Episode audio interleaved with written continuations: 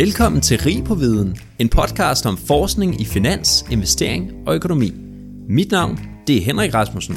Og jeg er Benjamin Sumofen. Episoden har vi lavet i samarbejde med Nordic Finance and the Good Society for at kaste nyt lys på finanssektoren i Norden og diskutere en mere ansvarlig retning for sektoren i fremtiden. Målet om at udbrede forskning inden for området og skabe debat om den finansielle sektor støtter vi 100% op om. Tag et kig på deres hjemmeside nfgs.dk, hvor der ligger masser af fed forskning og seminarer om ledelse, bæredygtighed, pengepolitik og meget mere. Efter finanskrisen strammede politikerne bankernes muligheder for at udlåne penge til virksomheder. Efterfølgende faldt udlånsvæksten, og der er delte meninger om, om det egentlig skyldes reguleringen. Den ene side peger på, at der er færre attraktive projekter at finansiere efter krisen, mens den mere kritiske side påpeger, at datidens fald i udlønsvægten skyldes lånebegrænsninger. I værste fald betyder reguleringen, at det ligefrem har skadet jobmarkedet. I dag der er vi taget på besøg hos øh, Niels Vestergaard Nielsen. Vi sidder ude i hans have og, og hygger med fugle i, i baggrunden. Og øh, Niels han er professor for Regnskabsinstituttet på CBS. Tak fordi du vil være med, Niels. Du blev uddannet på Aarhus Universitet, og så tog du en Ph.D. på Københavns Universitet, og nu underviser du så på CBS. Så du har jo ligesom haft et ben i alle lejre. Kan du starte med at, at, at, at ligesom slå fast for alle vores lyttere, at CBS selvfølgelig er det bedste? Nej, det kan jeg desværre ikke, fordi det bedste, det er jo, det, det er jo noget, der er i mange dimensioner. Øh, så CBS har, kan noget, som de andre ikke kan. Der, der er der ingen tvivl. De andre kan også lidt, som CBS ikke kan. Så sådan er verden jo. Ja, det kan jeg godt lige høre. Men øh, ellers så vil du fortælle os lidt om, øh, om dig selv og din karriere? Ja, Øhm, min, min karriere har i høj grad, øh, efter jeg blev kandidat, øh, og jeg, allerede dengang, der startede jeg så på mit phd projekt som faktisk var omkring arbejdsmarkedet for øh, unge kandidater fra jura og økonomi. Og jeg samlede data ind, og øh, så jeg begyndte meget tidligt på det der med data.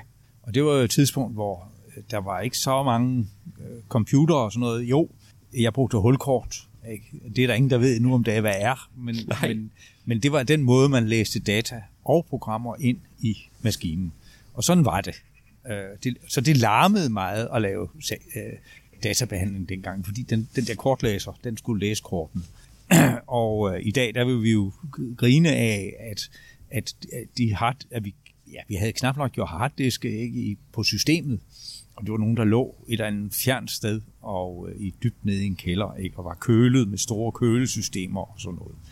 Men så i øh, øh, så det, det gjorde jeg færdig, og, og, øh, og så begyndte vi, så så vi pludselig i, øh, og så var jeg tilbage i Aarhus, og der så vi så pludselig muligheder for at lave Øh, økonomi på grundlag af data fra Danmarks Statistik.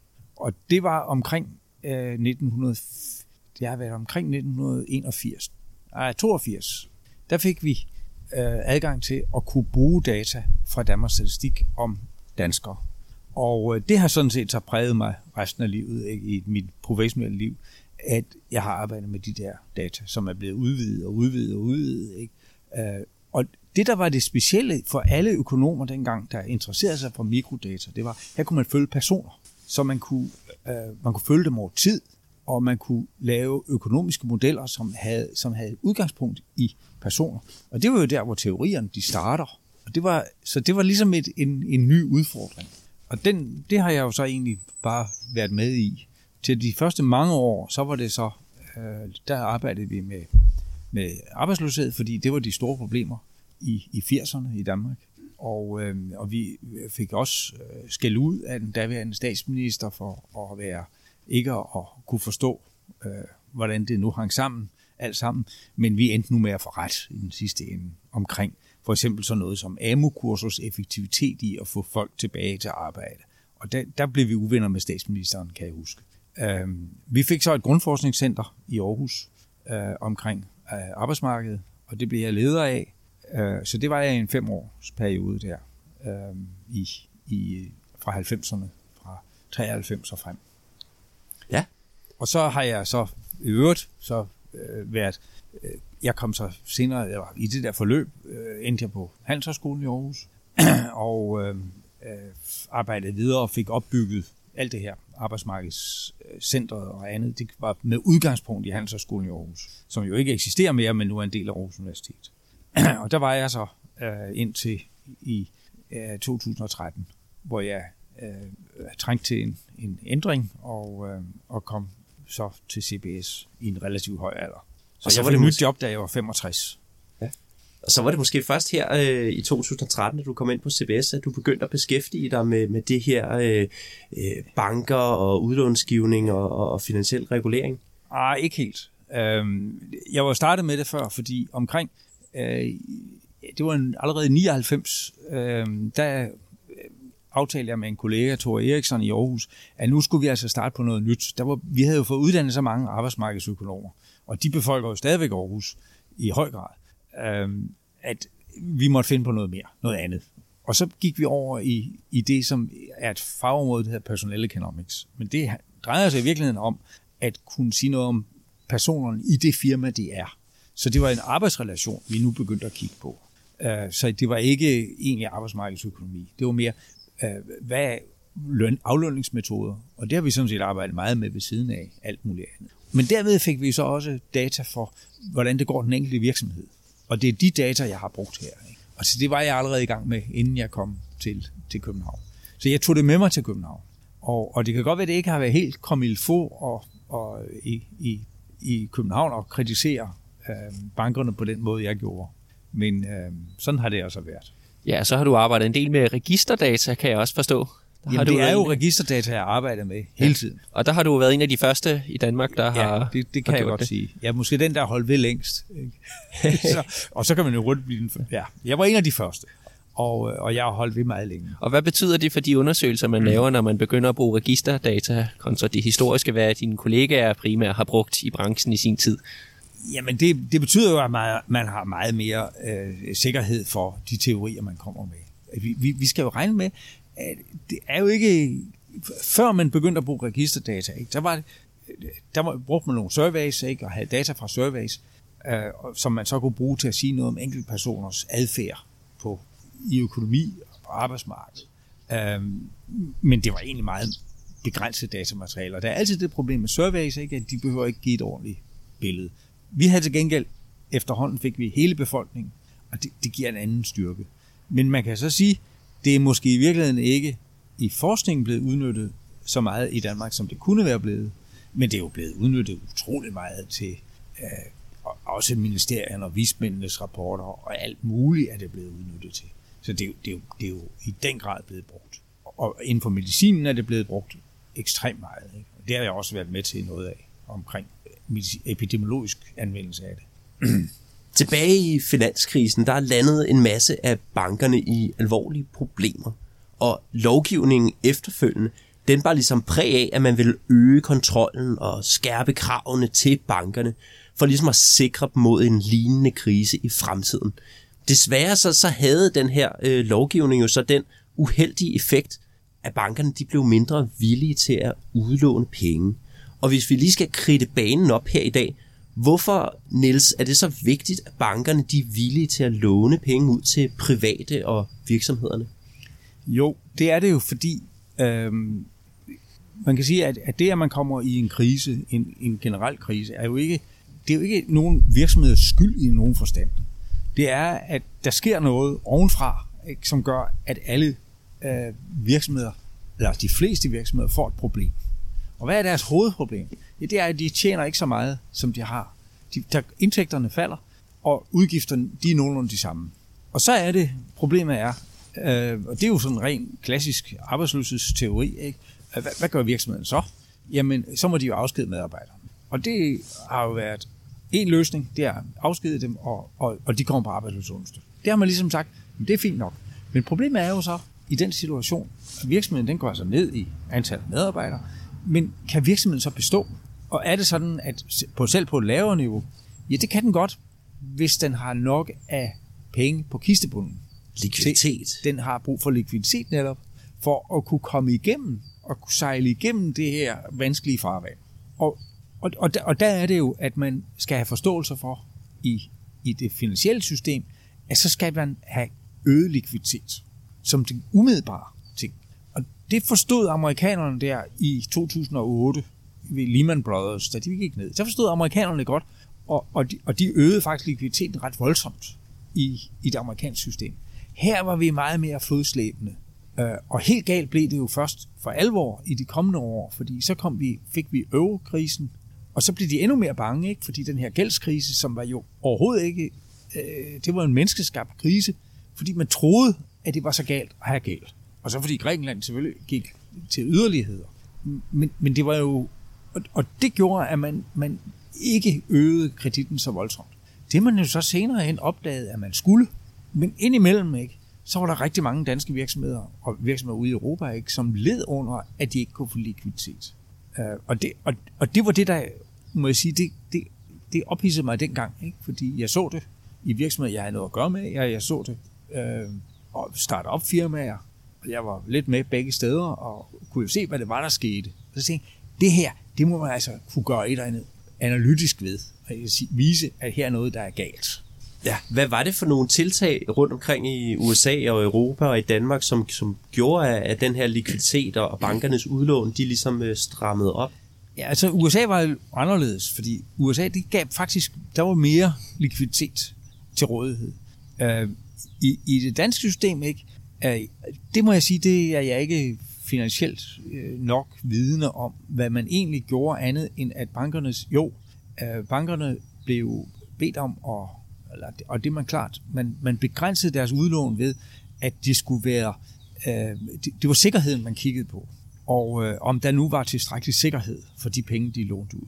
Og det er jo en, det er jo død, en dødsengel i, i, øh, i en situation, hvor det, der netop var sket i virksomheden, det var, at det var, sikkerheden den var jo røget. Fordi, og, og, og det gælder jo også alle indskyderne, fordi man skal jo ikke glemme, at det der med at skaffe finansiering til en bank, til en virksomhed, det er jo ikke bare et spørgsmål om lån i en bank, men det er jo også et spørgsmål om den egenkapital, der kan stilles til rådighed. Og, og, og, og det er jo som bankerne så sagde til mange virksomheder, jamen, I skal komme noget mere egenkapital. Og ja, det kan man godt, hvis det var sådan, at, at der var rige folk, som havde cash bag dem som ejere. Og det, og det er noget, vi ikke helt ved noget om, men højst sandsynligt, så er det jo sådan, lige netop fordi, at der kom en krise, og at øh, grundpriserne og ejendomspriserne faldt, så har folks muligheder for at rejse penge via øh, ejendomsmarkedet og ved at kunne tage øh, tillægslån i deres hus og sådan noget, den bliver også begrænset. Så det vil sige, at muligheden for at skyde yderligere penge ind som egenkapital bliver begrænset. Og, og, og det betyder så igen, at der, øh, det kan godt være, at bankerne sagde, at I skal komme med mere egenkapital, men de, mange kunne jo ikke. Fordi det var en, de var jo også ramt af krisen. Og det er jo lige netop der, at det offentlige skal hjælpe på at sige, at holde hånden under bankerne. Ikke? Og det fandt man jo så også ud af, at det var vigtigt, at man kunne holde hånden under bankerne. Fordi det, det er jo også rigtigt, og det var det, man så på, at hvis bankerne har for lidt sikkerhed, så bliver banken usikker. Ikke? Og så er risikoen for, at banken går ned, den bliver jo kraftigt, den bliver forøget, og det kunne man ikke have.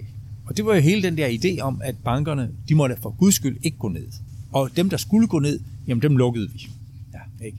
Så øh, man, man kørte sådan en underlig... Øh, man, på den ene side, så holdt man justits med bankerne, ikke? Og, og der var ingen tvivl om, at Finanstilsynet fik lukket. Jeg tror, det var 19 banker, de fik lukket dengang. Og øh, jeg, jeg ved så om foretagender, som øh, havde nogle af de der banker, der blev lukket. Og det var en katastrofe for en virksomhed, som havde en bank, der blev lukket. Fordi det, der skete, var, at de lån, den havde, som hvor den troede, den kendte renten på, de blev så lagt over i det, der kaldes finansiel stabilitet. Ikke? Ja. Øh, og, og der øgede man renten. Lige så blev lagt derover.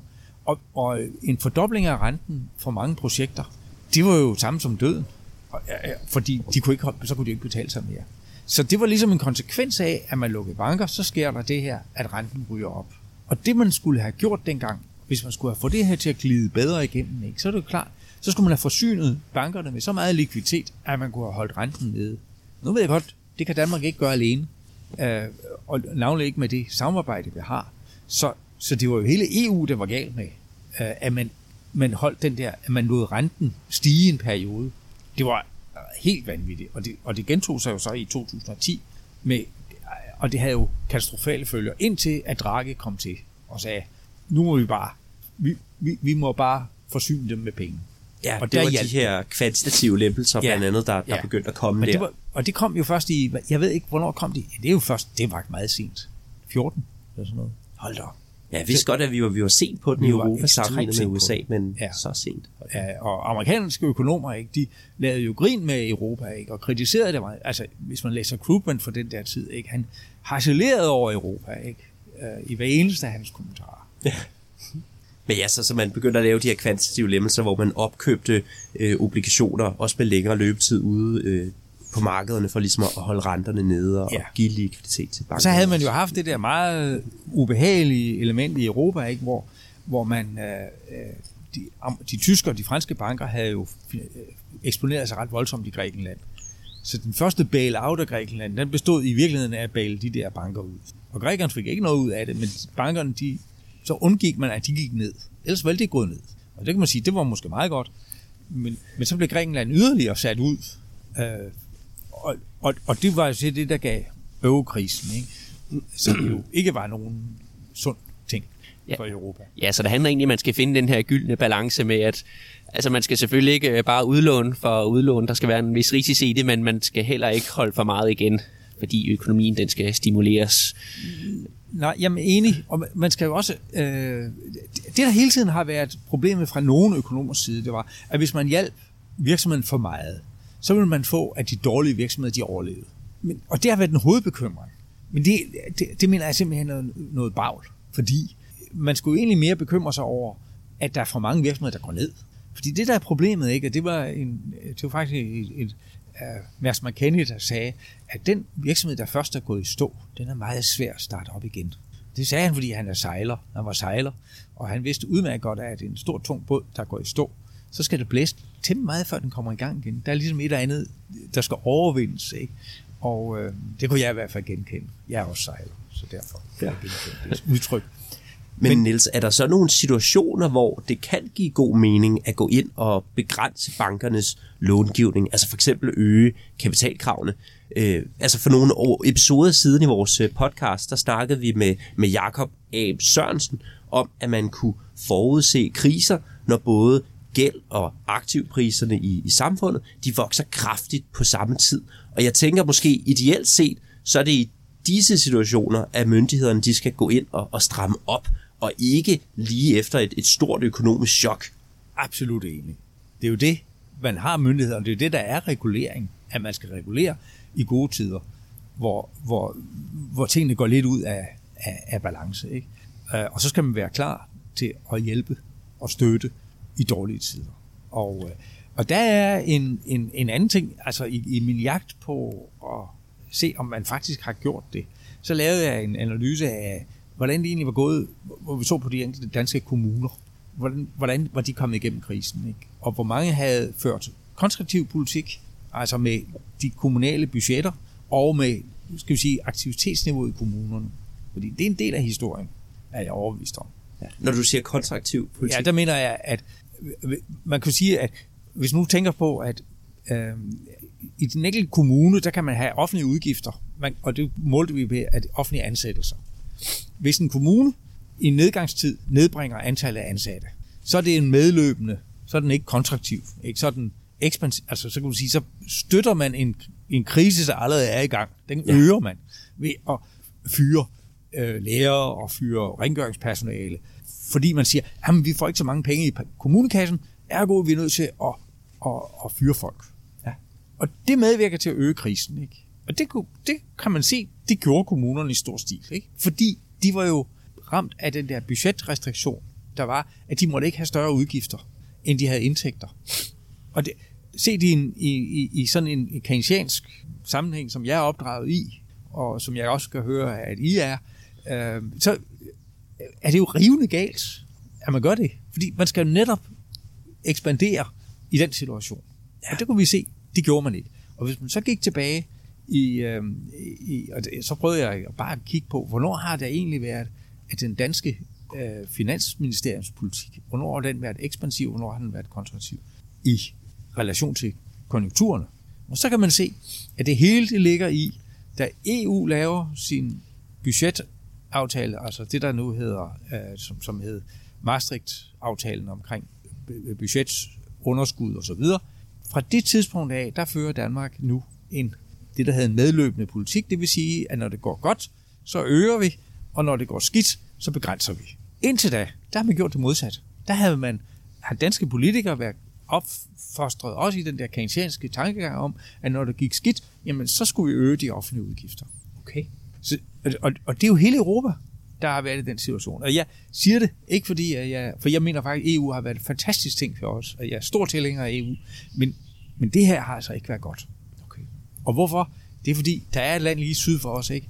hvor øh, om Krugman, han sagde i mange år om dem, at problemet med Tyskland og tyske økonomer er, at der findes to typer tyske økonomer. Øh, den ene gruppe har ikke læst Keynes, og den anden gruppe har ikke forstået det. og det skrev Krugman i overvis der, i den der, hvor han kritiserede den europæiske politik. Så. Men hvad så, hvis vi lige skal runde situationen igen i dag? Der er jo nogen, der siger, at vi begynder at nærme os det her Goldilocks-scenarie, hvor at økonomien ikke er for kold, men den er heller ikke for varm.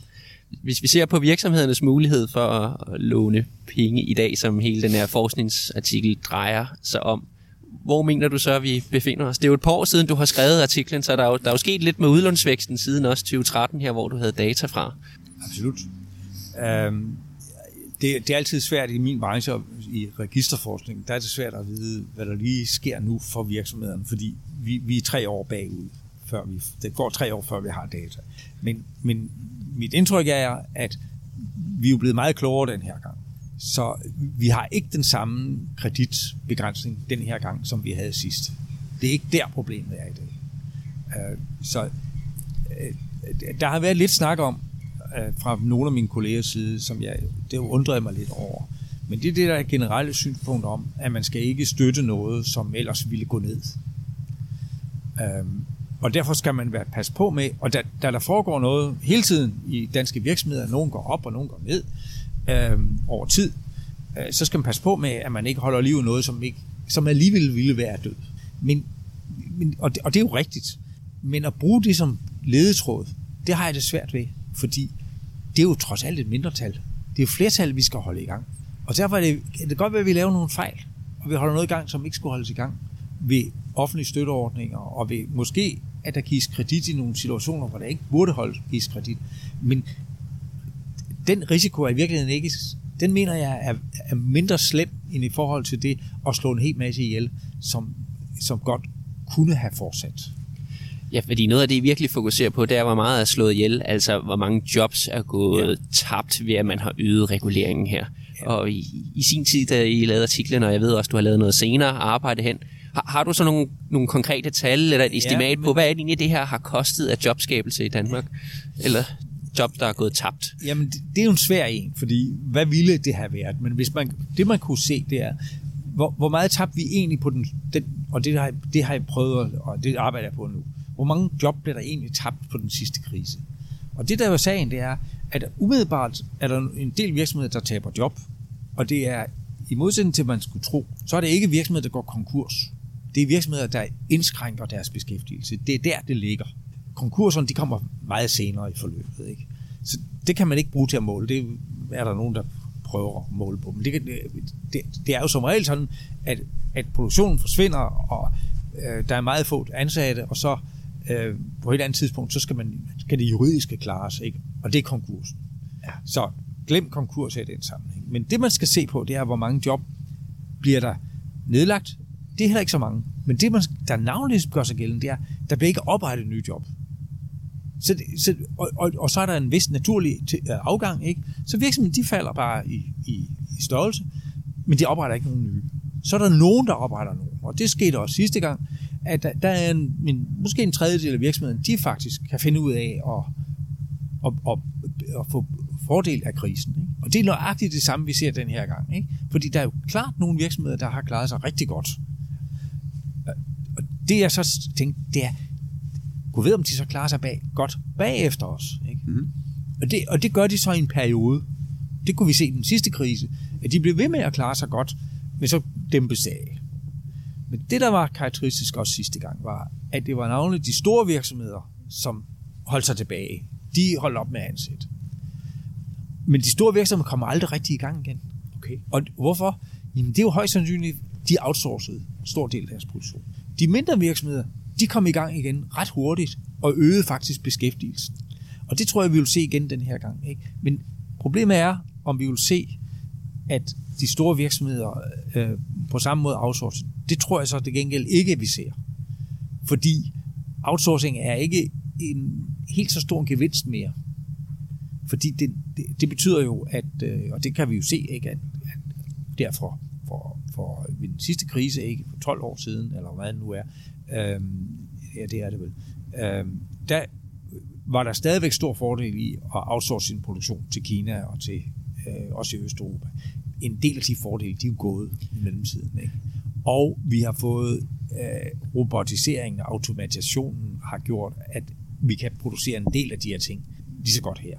Det er jo faktisk et ret sjovt fund, det her med de små virksomheder, ja. at de ligesom skyder afsted ud af krisen, øh, modsat de, de større virksomheder, fordi det støtter meget godt op om den udvikling, man så på, på aktiemarkederne efter coronakrisen i, i marts der, altså, hvor de, de små virksomheder, de klarer sig jo forfærdeligt, øh, da vi gik ind i, i coronakrisen. De styrt dykket, men, men efter det kom de jo faktisk utrolig stærkt igen, og jeg tror for, for hele året 2020, så, så de små aktier faktisk outperformet resten af, af markedet.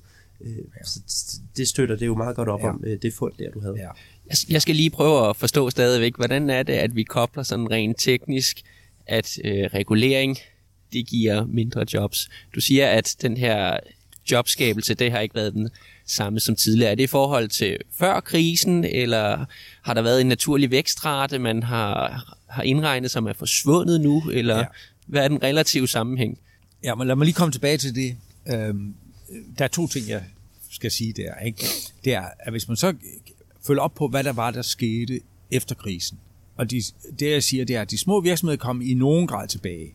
Sådan at når vi er fremme, jeg tror, vi er fremme i 13 og sådan, så er, men vi er helt fremme i 13 før, at de små virksomheders beskæftigelse er den samme, som den var før krisen.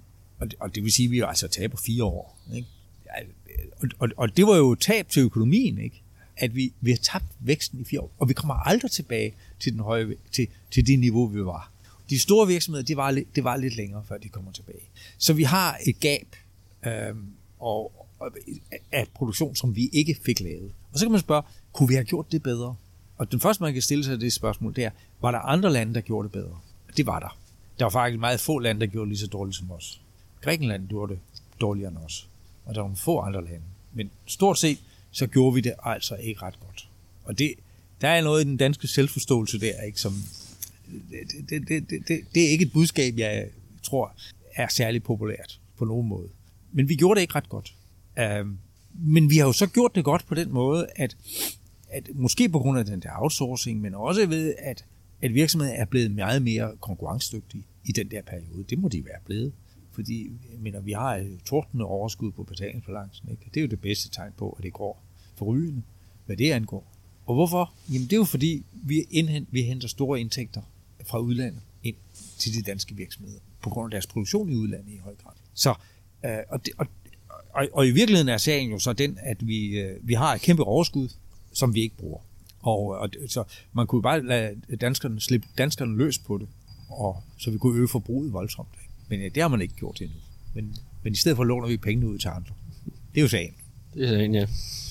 Jeg vil lige tage og introducere den her forskningsartikel, som, øh, som du har skrevet. Det var jo tilbage i, i 2016, der øh, sammen med, med Iwana Niamtu, håber jeg siger det rigtigt, og den her artikel, den hedder The Real Effects of the Credit Constraints in the Economic Crisis. Kan du opsummere kort, hvad den her artikel den handler om?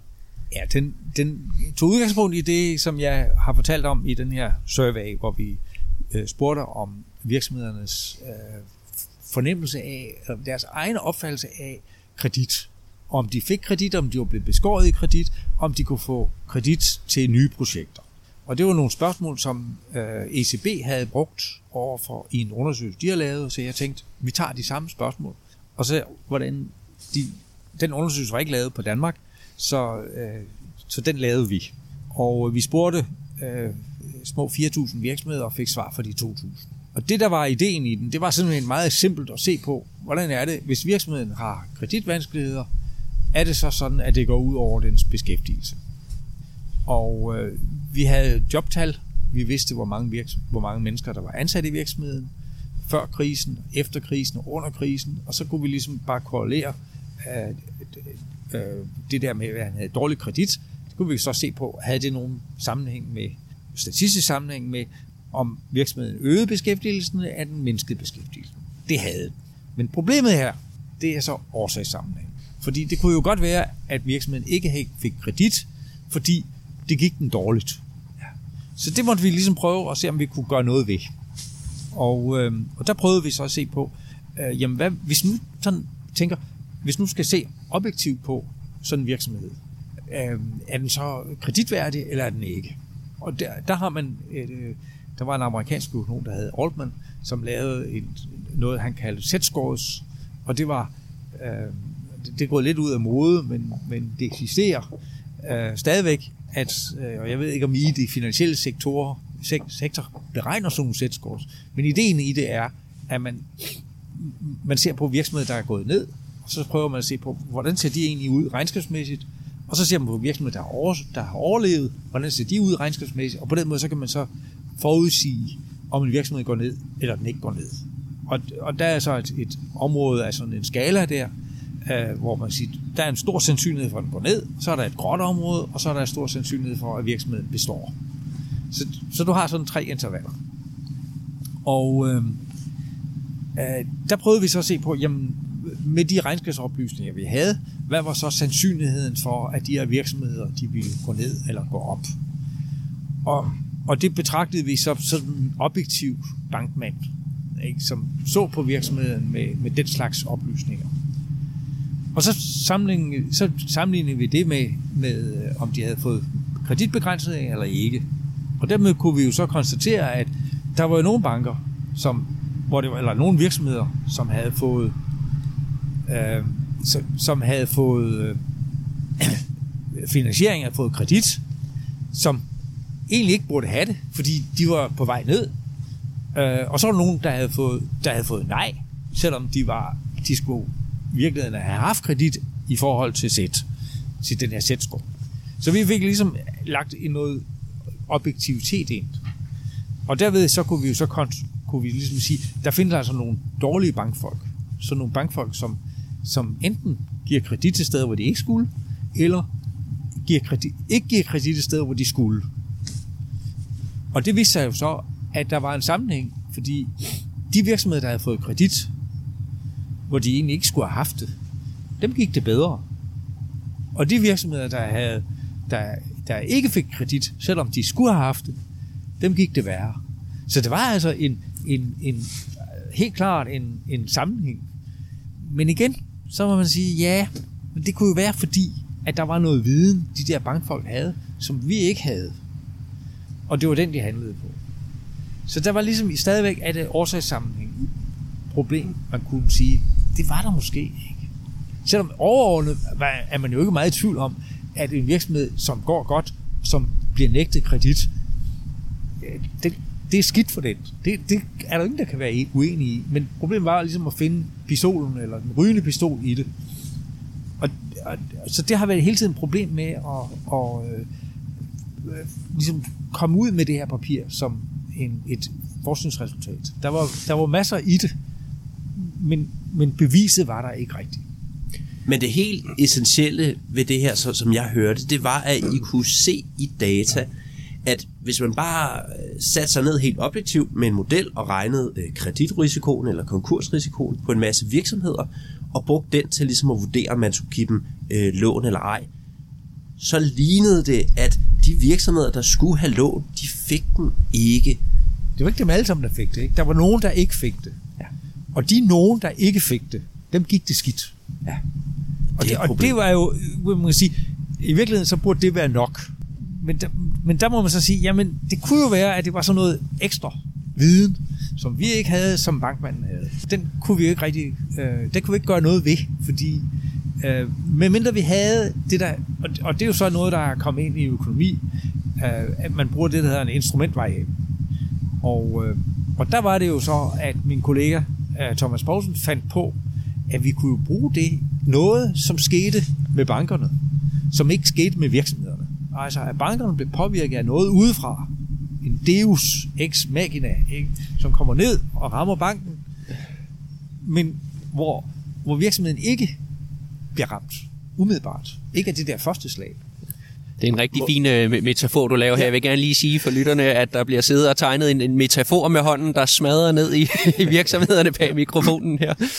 Og det, der var tale om her, ikke, det var, at øh, vi fik adgang til øh, Finanstilsynets påbud, øh, hvilke banker, der havde fået påbud. Og vi har dem tilbage til 2010, øh, hvor vi så fra 2010 og fremad kan sige, hvilken bank har fået et påbud. Jeg, jeg tror, det er 53 banker eller sådan noget, som får et påbud om at øge solvensen. Nu kan bankerne så gøre det. Øge solvensen, det kan de gøre på to måder. De kan få ny kapital ind, eller de kan begrænse udlånet.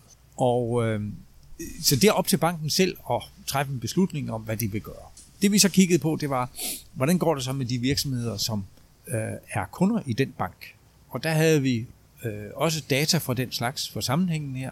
Og så kunne vi se på, hvordan gik det de øh, banker, eller de virksomheder, som havde en af de banker, der fik et påbud. I forhold til, hvordan det gik det året før, hvor banken ikke havde fået noget påbud. Og der kan vi så se, at det gik dem dårligere. Øh, deres lønsum, og det var de data, vi havde på det tidspunkt, deres lønsum, den var simpelthen mindre året efter, at, de havde fået, at deres bank havde fået et påbud. Og her kan man jo så sige, at det er jo en... Ja, instrumentet, det var, at banken fik et påbud. Og, og det kunne så ses på, at det gik ud over virksomheden. Til med var det så sådan, at vi så gik ned og så på, er det så det samme for alle banker, og er det samme for alle øh, virksomheder. Og der lavede vi simpelthen bare en sag, der er, der er store banker, det var alle de systemiske banker, og så er der små banker, det er alle dem, der ikke er systemiske.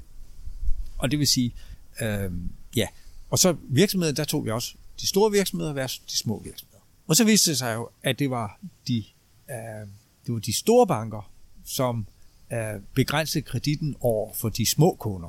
De små banker, de begrænsede hverken kreditten over for de små kunder eller de store kunder. Så det var noget, som havde noget med de store banker at gøre. Og, og jeg husker meget tydeligt, vi, vi offentliggjorde det i en, jeg tror, vi skrev det som en kronik, øh, og vi øh, havde også papiret lå der klar. Og så lagde jeg det på øh, LinkedIn, og min, min LinkedIn, den blev delt 450 gange i løbet af en time. Det har jeg aldrig prøvet før eller siden. Og det var folk i Danske Bank, der fordelte den. Og det var, synes jeg var lidt morsomt. En af de store systematiske banker, ja. ja. ja.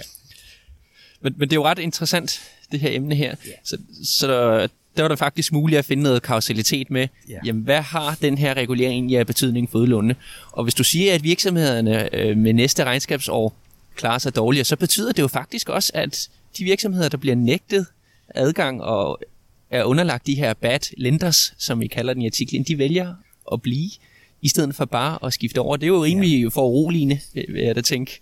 Ja, det er rimelig foruroligende, men det er fordi, øh, og det har jeg så noget, noget nyt på, at det med at skifte, og, og det havde jeg også mine egne observationer af, at skifte bank i vadestedet, øh, så, så bliver man våd. Altså det har simpelthen en negativ konsekvens. Og øh, nu har vi sidenhen fået data, hvor vi kan se, for alle danske virksomheder, af hvilken bankforbindelse de havde. Øh, det er der faktisk data for, og dem har vi så fået vores, gennem vores registerdata. Og, øh, og der viser det sig, at dem, der skifter bank, det går dem faktisk skidt. Men her er der jo igen kausaliteten, ikke? Der er jo en grund til, at de skifter bank. Men det kan så enten være, at det er banken, der er problem. Det kan også være, at det er virksomheden, der er problem. Men, men det er, de, de bliver faktisk begrænset cirka... Altså jeg, jeg tror faktisk, at sandsynligheden for, at sådan en virksomhed nedlægger job, øh, den stiger med 10%, hvis de skifter bank. Hvis de har skiftet bank. Så det, det er en særdeles omkostningsaffære, fyldt affære at skifte bank. Og det ved alle også i praksis, ikke? at det har været meget svært. Men man kunne ellers forestille sig, at hvis de skifter, så ryger de jo fra en bad lender til en good lender, og så får de jo netop likviditeten og, og lånemulighederne til, at de ja. ikke skal, skal gå så meget ned. Ja, hvis ikke... Men det er jo måske igen med kausaliteten også, ja. at det er de dårlige virksomheder, der netop er nødt til at skifte, fordi nu er de smidt på porten. Ja, det kunne det være. det, det ved jeg ikke endnu, hvordan det hænger sammen. For det, lige at jeg forstod det, du sagde tidligere rigtigt, så, så dit resultat det var, at det var kun, når de store systematiske banker fik påbud, at det påvirkede deres øh, långivning og, og de virksomheder, der var deres kunder. Det var ikke, når de små banker fik påbud. Nej, det, det var de... jeg vil sige det på en anden måde. Det er, at øhm, det er jo ikke sådan, at det, det påvirkede, at det altid påvirkede, men vi kunne bare se, at der var en sammenhæng mellem, et, en kausal sammenhæng mellem, at banken fik et påbud, og at virksomheden fik det dårligere. Og, og den var der, når det var en stor bank, overfor en lille virksomhed. Okay. Men den var der ikke, når vi så på en lille bank versus små virksomheder, små kunder. Og forklaringen er jo åbenbar, ikke? fordi det er, at det tror vi i hvert fald ikke, at forklaringen er jo, at den, den, den, den lille bank, den ved udmærket godt, at i morgen skal den også leve af den virksomhed. Så det er vigtigt for den, at den virksomhed den kan bestå. Og så kommer der jo noget nyt ind. Ikke? Det er jo omkring lokalitet. Ikke? Fordi, og, og der er jo mange af de her små banker, de er regionale, og de føler et vis ansvar for beskæftigelsen og virksomhederne i deres område. Det er dem, de skal leve af. Og øh, hvorimod de store banker, de har ikke så mange filialer mere. De er ikke så bange for det, og siger, jamen, øh, de har masser af kunder, ikke? så de behøver ikke at, at være lige så øh, kundeorienteret, øh, som en, en, øh, en lille bank er nødt til. Der er en hel masse andre ting, som vi måske ikke ved nok om endnu, ikke omkring øh, lige netop det der med øh, at servicere kunderne i lokalområderne. Store banker versus små banker, det ved vi ikke nok om. Og indtjeningen på de små kunder er formentlig heller ikke lige så betydelig for, for de store banker. Så det kunne nej, nej, altså det spiller en meget mindre rolle for dem. Ikke? Så det, det, i virkeligheden er det helt forståeligt, at det er sådan. Ikke? Men hvad så de her resultater, betyder de, at det er dårligt at give påbud til banker? Betyder det, at man, man ikke skal gå ind og give påbud, eller, eller hvad er konklusionen? Det kan jeg jo ikke sige, fordi, og det er jo ikke det, vi brugte det jo bare som et signal, et, som nu man kalder det instrument, fordi vi, vi ville påvise, at der var den der sammenhæng mellem bankers adfærd og hvordan det går virksomheden. Og her kunne vi påvise, at der var noget, der påvirkede banken, og som så havde en konsekvens for virksomheden. Så øh, nej, man skal jo regulere bankerne. Det tror jeg ikke, der er tvivl om, at man skal. Øh, men det er jo vigtigt, at man gør det på en måde, at, hvor det ikke får samfundsmæssige øh, konsekvenser af, af betydning, og, og at, at dynamikken i samfundet ikke bliver begrænset. Ikke? Og, og den forståelse skal man jo have, også i finanstilsynet. Jeg har gravet lidt ned i data her i jeres øh, undersøgelse, hvor jeg er gået ind, og der giver I sådan en overblik et, et søjlediagram, hvor mange øh, bankers der er. Der er bad bankers, og risky bankers, og risk-averse bankers. Ja. Og, og når jeg ser på den, så er der en overvejende del af risky bankers. Og jeg tænker, risky bankers, det er jo dem, der gerne vil udlåne penge, trods regulering jeg sidder jo og får den fornemmelse af, jamen, der er der masser af udlåningsvillighed, hvis, hvis der er så stor andel i risky bankers. Altså ligger det ikke lidt det her til side og siger, jamen det er fint, vi regulerer, fordi der, der er stadig risiko blandt bankerne? Jo, det kunne man godt sige. Øhm, at, at, og det er, jo, det er jo fint, at der findes sådan nogen. Og, øh, men, men, øh, og det var der også dengang. Det, er der ingen, altså det tror jeg ikke, der er tvivl om, at det har der jo været. Der har været nogle banker, der har været villige til at gå med kunderne Øh, men der var bare nogen, der ikke var. Og det er jo der problemet er. Jeg, jeg kan nævne som eksempel, at på et møde, og det var på CBS, hvor, og det var blandt øh, ejerledere, fordi det har, dem har jeg også beskæftiget mig med her, mens jeg har været på CBS. Og øh, der øh, kunne jeg ikke lade være med, der havde folk sådan nogle, øh, nogle kort, nogle røde kort og nogle grønne kort. Og så øh, var der sådan en spørgesekvens, ikke? og så kunne jeg ikke lade være med at stille det der spørgsmål. Hvor mange har fået nej i banken? Hvor mange mener, at der er et, et, et kreditbegrænsningsproblem? Og det er så virksomhedsejere, du spørger ud til? Virksomhedsejere. Og så var der til mange af deres konsulenter. Dem er der altid mange. Og det, det der undrede mig i den sammenhæng, det var, halvdelen sagde, det var der. Der var et problem. Halvdel, den anden halvdel sagde, de er grønne. Og det er jo, afspejler jo sådan set meget nøje det her. Ikke? Fordi det er, altså, der var nogen, der, der slet ikke havde noget problemer, ikke? fordi der, det virkede for dem. Og så var der nogen, hvor det ikke virkede. Ikke? Og det er jo sådan set nøjagtigt det, vi viser i det her papir. Jeg tror også noget, man måske lige skal huske på, som jeg lige sad og tænkte over, det er jo, det kan jo godt være, at størstedelen af risky bankers, men hvis de kun sådan markedsandelsmæssigt fylder 10% til de her 25 små banker, jamen så relativt så de få bad bankers, der er, de kan jo stadigvæk nå at give masser og masser af afslag. Højst sandsynligt, ja. Niels, kan man sige i dag, hvis vi lige samler op, har man lært noget af, af de her resultater tilbage fra finanskrisen? Af, fordi altså tilbage i coronakrisen, der så man jo faktisk, at, at finanspolitikken og pengepolitikken rigtig hurtigt gik ind og støttede op. Ja, det tror jeg virkelig, vi har. Uh, hjælpeforanstaltninger har været langt større den her gang. Eller altså, de har været der, og de har været alvorligt ment, og man har været klar over, hvad man, hvad man gjorde. Uh, både finans- og pengepolitik har, har understøttet. Det, hvor faren er nu, det er, at, øh, at gældstiftelsesargumentet, det kommer op igen. Og det er det der med, at hvis vi laver finanspolitik, så, og, og vi har set det nogle gange, så skal det også betales. At det underskud, vi skaber, det skal også betales en gang af fremtidige generationer. Og, og, og det står sådan desværre lidt uimodsagt, ikke? Og det var jo det argument, som sidste gang blev det herskende argument. Og det var derfor, det gik så galt. Og, og det er jo rigtigt, at hvis man bliver ved med at låne hos befolkningen, så skal det også betales tilbage til befolkningen. Man skal jo huske på, at det er den samme befolkning, vi snakker om, der får nytte af det, og som, som så også skal betale. Men samtidig skal vi altså også huske på, at så længe at det, som, som de her låne, de lånfinansierede finanspolitik gør, er at holde gang i hjulene, så skal vi jo tænke på, hvad var alternativet? Det var, at hjulene ikke kørte rundt. Så, så i virkeligheden, så øh, koster det ikke noget, så længe at hjulene ellers ville have stået stille. Og det er det argument, som øh, nogle gange er lidt svært at få ind, øh, fordi det strider mod sådan en almindelig husholdningsøkonomi. En almindelig husholdningsøkonomi er ikke, at når der kommer færre penge ind, ikke, så kan vi også bruge færre. Men, men det er jo ikke det, der drejer sig om, når det snakker om nationaløkonomi. Så er det, at vi, hvis, hvis vi kan holde hjulene i gang, øh, så har vi alle sammen nytte af det. Vi får alle sammen højere indkomst. Det vil sige, at vores evne til at betale skat, til at fungere, den er intakt. Det, der i virkeligheden var sidste gang, der var omkostning, det var, at det tog så lang tid. Det tog 5-6 år, før vi bare var nogenlunde op igen. Og de der 5-6 års vækst, det var et totalt tab. Kan vi undgå det ved at lave lån, så er det en fantastisk ting, fordi det betyder, at vi i fremtiden vil have en højere indkomst, så vi kan godt betale de der penge tilbage til dem, vi tog lånene hos. Og det er jo stort set os selv også. Så der er ikke så stort problem i det. Problemet er der, hvis det er sådan, at, at den der øh, gældsmafia, øh, vil jeg kalde den, ikke, at den får overhånd. Og problemet er der også, hvis politikerne så bagefter bliver, bliver ved med at stimulere økonomien. Ikke? Det er jo lige så slemt. Nå, men Niels, jeg hørte, du havde en lille anekdote, du godt kunne tænke dig at afslutte podcasten med.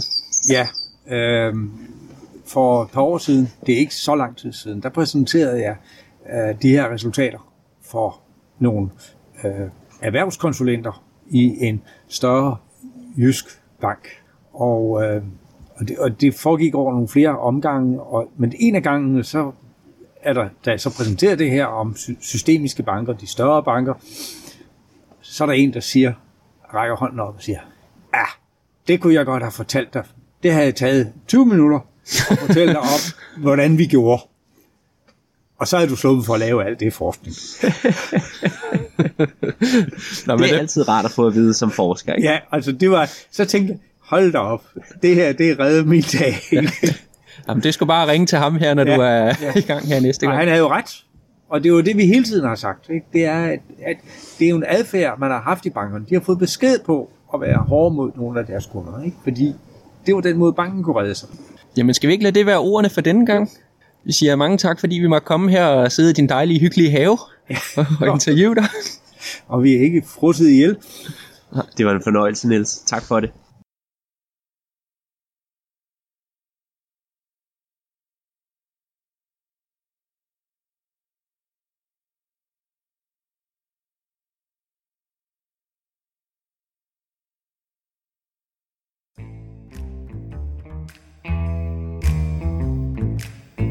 Tak fordi du lyttede med til Rig på Viden.